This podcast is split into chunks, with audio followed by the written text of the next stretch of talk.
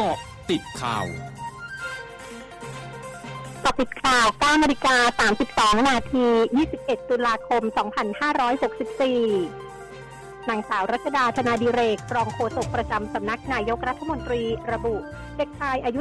12-16 ปี สามารถฉีดวัคซีนไฟเซอร์ 2 เข็มได้ หลังคณะอนุกรรมการสร้างเสริมภูมิคุ้มกันโรคมีมติให้สามารถฉีดวัคซีนไฟเซอร์เข็ม 2 ในเด็กชายอายุ 12-16 ปี โดยเป็นไปตามความสมัครใจและความประสงค์ของผู้ปกครองและเด็กนักเรียน ทั่วโลกมีการฉีดให้เด็กแล้วกว่า 100 ล้านโดส ส่วนข้อกังวลเรื่องอาการกล้ามเนื้อหัวใจอักเสบนั้น ทางคณะอนุกรรมการการชี้แจงว่าเกิดขึ้นได้น้อยมาก และรักษาหายได้เร็ว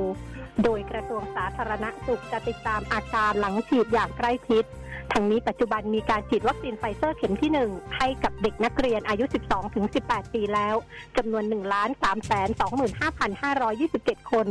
พร้อมเร่งเดินหน้าระดมฉีดวัคซีนให้กับกลุ่มหญิงตั้งครรภ์ที่มีอายุครรภ์ตั้งแต่ 12 สัปดาห์ขึ้นไป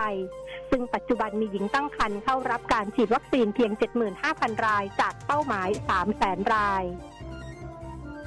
นางสาวนงเยาวเทพสิริหัวหน้าสำนักงานป้องกันและบรรเทาสาธารณภัย จังหวัดสิงห์บุรีเผย ภาพรวมสถานการณ์น้ำท่วมในจังหวัดสิงห์บุรี ขณะนี้ยังมีอุทกภัยใน 3 อำเภอ คืออำเภอเมืองสิงห์บุรีอำเภอปรมบุรีอำเภออินบุรี ซึ่งเป็นพื้นที่ริมน้ำที่ได้รับผลกระทบจากการปล่อยน้ำจากเขื่อนเจ้าพระยาโดยตรง ขณะนี้ระดับน้ำทรงตัวและมีแนวโน้มลดลงตามลำดับ ส่วนเหตุแนวกระสอบทรายผนังกั้นน้ำบริเวณหลังวัดประสาทตำบลอินบุรีพัง เพราะถูกน้ำซัดจนหลุดออกไปนั้น ทางกรมชลประทานได้นำรถแมคโครขนบิ๊กแบ็กมาอุดรอยรั่วเรียบร้อยแล้วศูนย์ประสานงานและแก้ไขปัญหามลพิษทางอากาศของกรุงเทพมหานครรายงานสถานการณ์ฝุ่นละออง PM 2.5 วันนี้ ตรวจวัดได้ 17-49 ไมโครกรัมต่อลูกบาศก์เมตร พบว่าไม่เกินมาตรฐานทุกพื้นที่ที่มีการตรวจวัดดัชนีคุณภาพอากาศส่วนใหญ่อยู่ในระดับคุณภาพอากาศดี สำนักงานคณะกรรมการอาหารและยาหรือ FDA ของสหรัฐอนุมัติการฉีดวัคซีนบูสเตอร์เพื่อกระตุ้นภูมิคุ้มกันโรคโควิด -19 ของบริษัทโมเดอร์นาและบริษัทจอร์นสันแอนด์จอร์นสันแล้ววันนี้ พร้อมระบุว่าชาวอเมริกันสามารถเลือกฉีดวัคซีนบูสเตอร์ยี่ห้อที่แตกต่างไปจากวัคซีนที่ฉีดครบโดสก่อนหน้าได้ เพื่อป้องกันการแพร่ระบาดเพิ่มขึ้นของโรคโควิด -19 โดยเฉพาะไวรัสสายพันธุ์เดลต้าที่แพร่กระจายได้อย่างรวดเร็ว ช่วงหน้าคืบหน้าข่าวอาเซียนค่ะ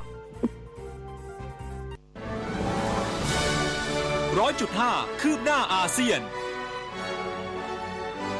กระทรวงสาธารณสุขสิงคโปร์ประกาศ ขยายเวลาบังคับใช้มาตรการควบคุมทางสังคมที่รวมถึงการทำงานที่บ้าน และการห้ามรวมกลุ่มในสถานที่สาธารณะมากกว่า 2 คนต่อไปอีกหนึ่งเดือน จนถึงวันที่ 21 พฤศจิกายนนี้ เพื่อลดความตึงตัวของระบบสาธารณสุขจากสถานการณ์การแพร่ระบาดของโรคโควิด -19 และจะประเมินสถานการณ์ทุก 14 วัน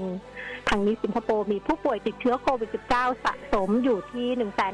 158,587 ราย เสียชีวิตสะสม 264 ราย และยังมีผู้ติดเชื้อต้องรักษาตัวอยู่ในระบบอีก 28,037 รายขณะที่นายลอเลนวองรัฐมนตรีกระทรวงการคลังในฐานะประธานร่วมของคณะกรรมการตอบสนองต่อโรคโควิด -19 ของสิงคโปร์ระบุว่า ขณะนี้ระบบสาธารณสุขของประเทศตึงตัวอย่างหนัก และการเพิ่มจำนวนเตียง หรือซื้ออุปกรณ์การแพทย์ที่เกี่ยวข้องเพิ่มเติมไม่ใช่เรื่องง่าย ด้านนายอ่องเยคุง รัฐมนตรีกระทรวงสาธารณสุขของสิงคโปร์ระบุ หากสถานการณ์ตึงตัวถึงขีดสุด รัฐบาลมีแผนเพิ่มเตียงในห้อง ICU สำหรับผู้ป่วยโรคโควิด -19 อีก 300 เตียง แต่ในเวลาเดียวกันระบบการแพทย์สำหรับผู้ป่วยโรคอื่นอาจได้รับผลกระทบตามไปด้วย ทั้งหมดคือเกาะติดข่าวในช่วงนี้ภัยดัญญาการสถินรายงานค่ะ